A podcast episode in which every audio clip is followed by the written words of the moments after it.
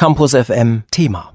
Noch vor einem Jahr machte der britische Premier Johnson klar, es gebe keine Gefahr, dass sein Land im Zuge der Brexit-Verhandlungen aus dem gemeinsamen Austauschprogramm mit der EU aussteigen würde. Vor ein paar Wochen wurde dann aber doch die schwere Entscheidung verkündet. Zu Großbritanniens Ausstieg aus der EU gehört jetzt also auch der Ausstieg aus dem Erasmus-Programm. Das sei wohl einfach zu teuer. Bislang war ein Studium in Großbritannien von bis zu 12 Monaten durch das Erasmus-Programm möglich. Doch nun sollen zukünftig nur noch eigene Studierende gefördert werden. Für alle anderen wird das Studium auf der Insel mehr kosten. Besonders die deutschen Studierenden trifft diese Entscheidung hart. Allein letztes Jahr waren 3.000 Deutsche im Rahmen des Austauschprogramms im Vereinigten Königreich. 2018 waren sogar über 15.000 Deutsche für ein Vollzeitstudium vor Ort eingeschrieben und voraussichtlich wird Großbritannien auch weiterhin aufgrund der vielseitigen Unilandschaft ein beliebtes Studienland bleiben. Immerhin verfügen die britischen Hochschulen über einige der international vielfältigsten Studierendenorganisationen der Welt. Also was heißt das jetzt konkret für Leute, die ein Studium im Vereinigten Königreich planen oder vielleicht schon vor Ort sind? Ein Überblick zu behalten ist da nicht ganz so leicht. Wie sieht es mit Studiengebühren, finanziellen Förderungen und vor allem mit dem Bleiberecht nach dem Brexit aus?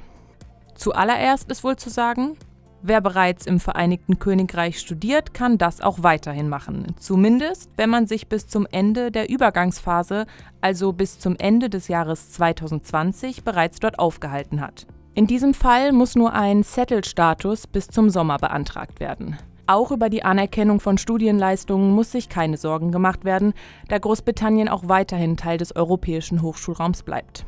Andere Studierende aus einem EU-Mitgliedsstaat können bis zu 6 Monate visumfrei eine Uni besuchen, vorausgesetzt, sie haben einen Studienplatz in einem von der Regierung akzeptierten Kurs und genügend finanzielle Mittel, um alle anfallenden Kosten zu tragen.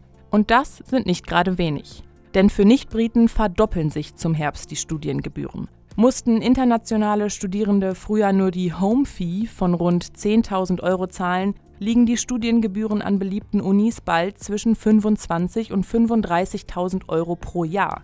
Wer wird sich das noch leisten können? Auch britische Universitäten beklagen bereits heute das drohende Fernbleiben vieler internationaler Studierenden. Die größte Sorge dabei? Das Einbrechen des internationalen Austausches und der daraus entstehende Wunsch, außerhalb des eigenen Landes zu leben und zu arbeiten. Außerdem drohte die Zahl der ausländischen Studierenden bereits im vergangenen Jahr allein wegen der vorherrschenden Pandemie um 47% zu fallen. Insgesamt könnte der Hochschulsektor dadurch fast 2,8 Milliarden Euro verlieren. Sollten sich nun zukünftig auch noch mehr Europäer gegen ein Studium in Großbritannien entscheiden, könnte das den britischen Unis langfristig schaden. Doch aktuell scheint diese Sorge wohl noch nicht begründet.